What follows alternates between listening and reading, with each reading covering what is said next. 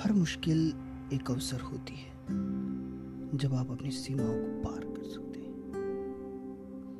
या मैं कहूँ, सफलता की चाबी मुश्किलों से सामना करना है, ना कि उनसे भागना। नमस्कार, आदाब सत्याकाल वनकम, कैसा काय केड़ुहाल केम जो कैसे हो आप सब? मेरा नाम है लोकेश भारतीय और आपका स्वागत करता हूँ भारतीय podcast failures to success and back episode दोस्तों, अभी मैंने कहा कि हर मुश्किल एक अवसर होती है, जब आप अपनी सीमाओं को पार कर सकते इसका मतलब क्या है?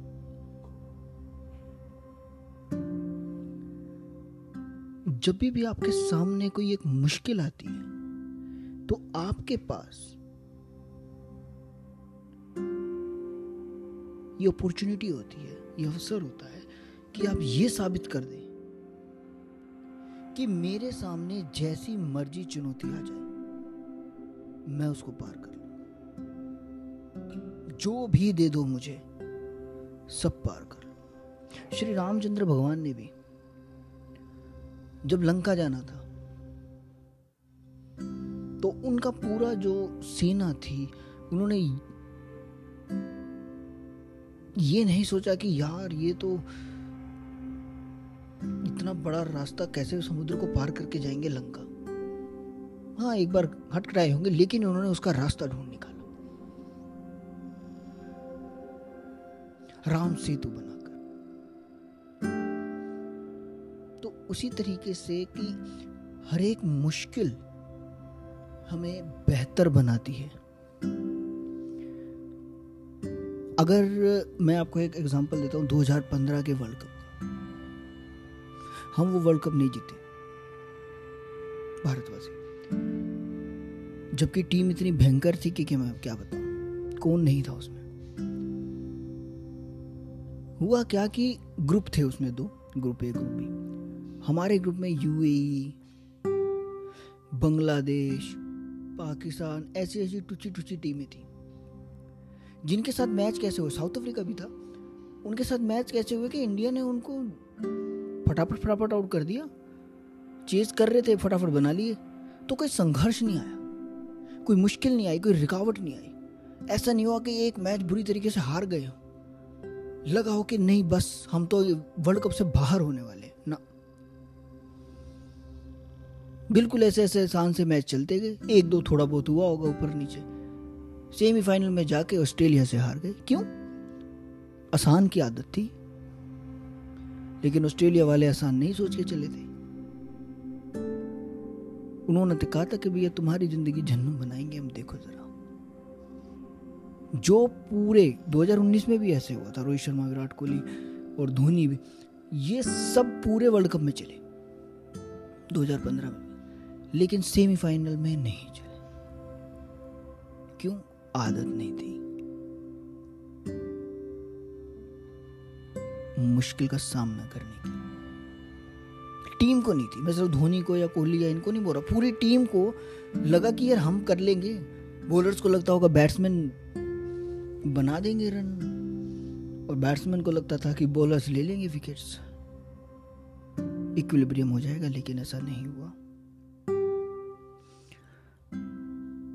तो देवियों और सज्जनों, मित्रों, आज का एपिसोड ऐसी ही एक मुश्किल के बारे में पिछले एपिसोड में मैंने आपको बताया कि बहुत सारी मुश्किलें आई, अड़चने आई, जिसके कारण डिप्रेशन एंजाइटी ये सब हावी होते थे, लेकिन किसी न तरीके से मैं उनको डॉज करके आगे निकल जाता था। अब आप आ गए हो इंजीनियरिंग में। इंजीनियरिंग में क्या है कि आपको हर सब सेमेस्टर में छह सब्जेक्ट मिलते हैं। उन छह सब्जेक्ट्स के अंदर आपको परफॉर्म करना होता है, उसके आठ क्वेश्चन आते हैं, जिसमें से आपको पाँच करने होते हैं, हर क्वेश्चन ट्वेंटी मार्क्स का होता है। बता चुका हूँ मैं पहले। लेकिन कुछ सब्जेक्ट तो ऐसे होते हैं जो कि आप रात को पढ़ो, सुबह दे आओ। लेकिन कुछ सब्जेक्ट ऐसे होते हैं। कि आपका पूरा सेमेस्टर भी कई बार कम पड़ जाता है। तो मेरे भी इसी सफ़र में कुछ ऐसे सब्जेक्ट्स आए, जिन्होंने दिन का चैन और रात की नींद सब कुछ उड़ा रखी थी, सिर्फ़ मेरी नहीं, मेरे ख्याल से पूरे मेरे कॉलेज की जो जो उस समय, उस सेमेस्टर में उस सब्जेक्ट को पढ़ रहे थे। उस सब्जेक्ट का नाम था automata the theory of computation कि अगर आप कीबोर्ड पे कोई की प्रेस करते हो तो बेसिकली वो फ़ंक्शन अंदर क्या कर रही है? उसके बारे में। फ्रेजेस थे उसमें। ज़बरदस्त सब्जेक्ट मतलब आप ये लगा लो यूनिवर्सिटी में अगर मान लो सब्जेक्ट ये है, और अगर थोड़ा सा भी मुश्किल सब्जेक्ट किसी सन की आदमी ने बना दिया तो पूरी यूनिवर्सिटी में से मेरे ख्याल से अगर मानो हज़ार बच्चे हैं तो 980 990 बच्चों की सप्ली आएगी दोबारा तो बैठना ही बैठना पड़ेगा।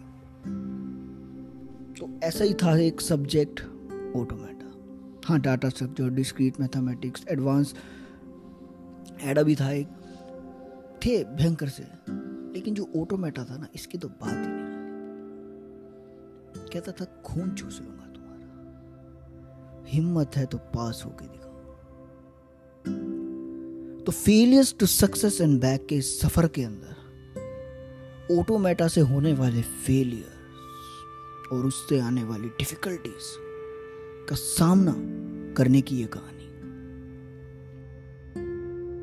ये कहानी सुनना ज़रूरी इसलिए है कि आपको पता चलेगा कि कोई सब्जेक्ट चाहे जितना मर्ज़ी थाली ठोक के कहे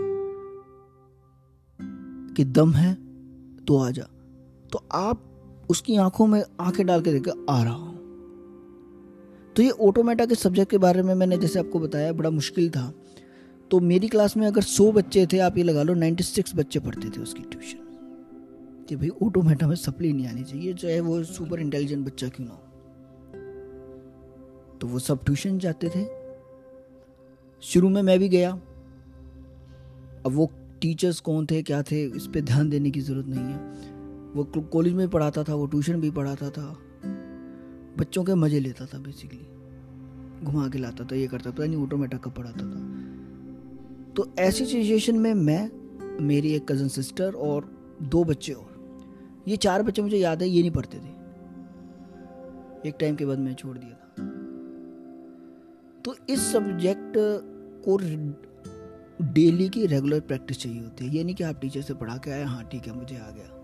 या मैं रट्टा मार लूँगा, या मैं ये थ्योरी वाला सब्जेक्ट है तो मैं इसको थ्योरी को अच्छे से पढ़ जाऊँगा तो क्वेश्चंस बना बना के लिख दूँ नहीं, इसमें मैथ से भी भयंकर सिस्टम था। It is either yes or no zero or one या तो सही है या गलत है। क्योंकि अगर आपने के प्रेस किया है तो के ही दबना चाहिए। ये नहीं कि चलो यार कोई नहीं, जेब दब गया, क्या हो गया? ना ना ना, के है तो की है। तो इस सब्जेक्ट का ऐसे ही समझते निकल क्योंकि इसके साथ एक और सब्जेक्ट था इसका छोटा भाई। एडा ये सब्जेक्ट थोड़ा थ्योरी वाला था, थोड़ा आपको एल्गोरिथम्स वगैरह पे था वो। एल्गोरिथम्स वगैरह पढ़ने पड़ते थे तो आपको उस पर भी उतना ही ध्यान देना था, क्योंकि अगर आपने ज़्यादा ऑटोमेटा पे ध्यान दिया तो ये आपको टंग अड़ा देगा, नीचे गिरा देगा। आप ऊपर देख के चल रहे हो, और ये नीचे से टांग आएगा, और आप नीचे गिर जाओगे। तो ये और सारे सब्जेक्ट्स मिलके काफ़ी उसको और मुश्किल बना देते थे पढ़ना। लेकिन पूरा सेमेस्टर निकल गया सिलेबस कॉलेज में ख़त्म हो गया ट्यूशन पे बच्चों ने पढ़ना था, पढ़ लिया, हमने जो समझ में आया, समझ में आया, नहीं आया। लेकिन एक चीज़ जो मैंने आपको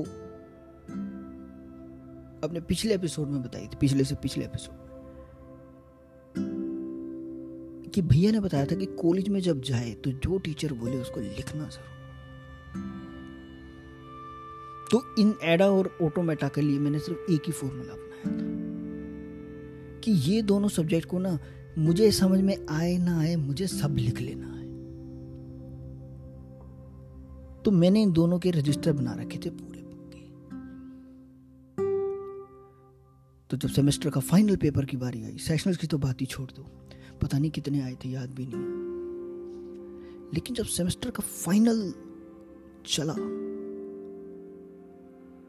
दो दिन तो निकाल लिए पढ़ के। आखिरी दिन के अंदर मेरा दोपहर में पेपर था, शायद डेढ़ बजे।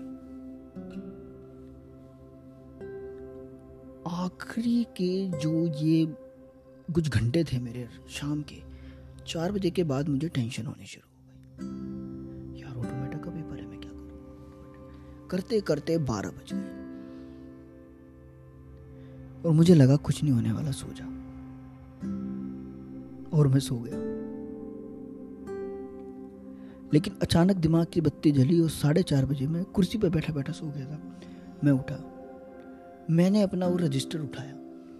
पहले मैं बुक्स में से पढ़ रहा वो रजिस्टर उठाया, कुछ नोट्स उठाए और अपने आप से वादा किया कि साढ़े बारह बजे तक, डेढ़ बजे पेपर है ना, साढ़े बारह बजे तक मैं उठूँगा नहीं, यहाँ से चाहे जो मर्ज़ी तो मैंने पूरा वो रजिस्टर पढ़ डाला। अब वो तो खुद का लिखा हुआ था।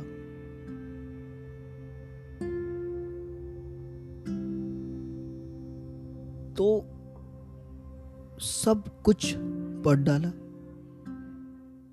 एग्ज़ाम में दे आया।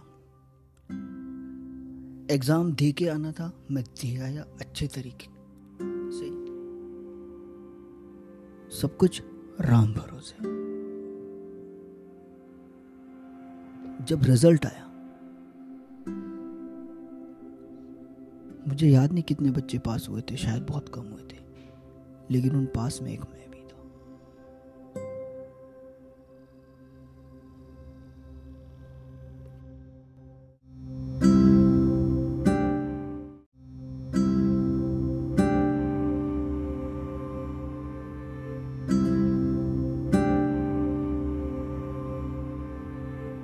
तो इन्हीं मुश्किलों,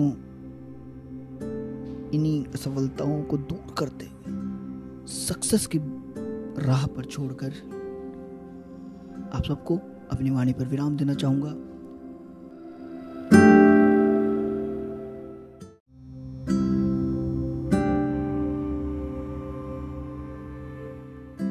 तो हर जगह सुन सकते हैं आप इसे स्पोटिफाई पे गूगल पॉडकास्ट पे एप्पल पॉडकास्ट पे ओवरकास्ट पे, हर जगह ओडिबल पे, जो भी आप सुनते हो। और अगर आपको लगता है किसी को ये सुनना चाहिए तो प्लीज़ शेयर कीजिएगा। शेयर करने से आप उस बंदे के साथ अपना भी भला करेंगे। वो आपको लॉन्ग टर्म में पता चलेगा। मेरे एपिसोड सुनते रहिए। अगले वाले एपिसोड्स के अंदर सब कुछ है। ये ऑटोमेटा के बाद फाइनल ईयर फाइनल ईयर ने फाइनल में ले ली मेरी। वो कैसे? वो मैं आपको अगले एपिसोड में तो तब तक जय हिंद, जय भारत। जय श्री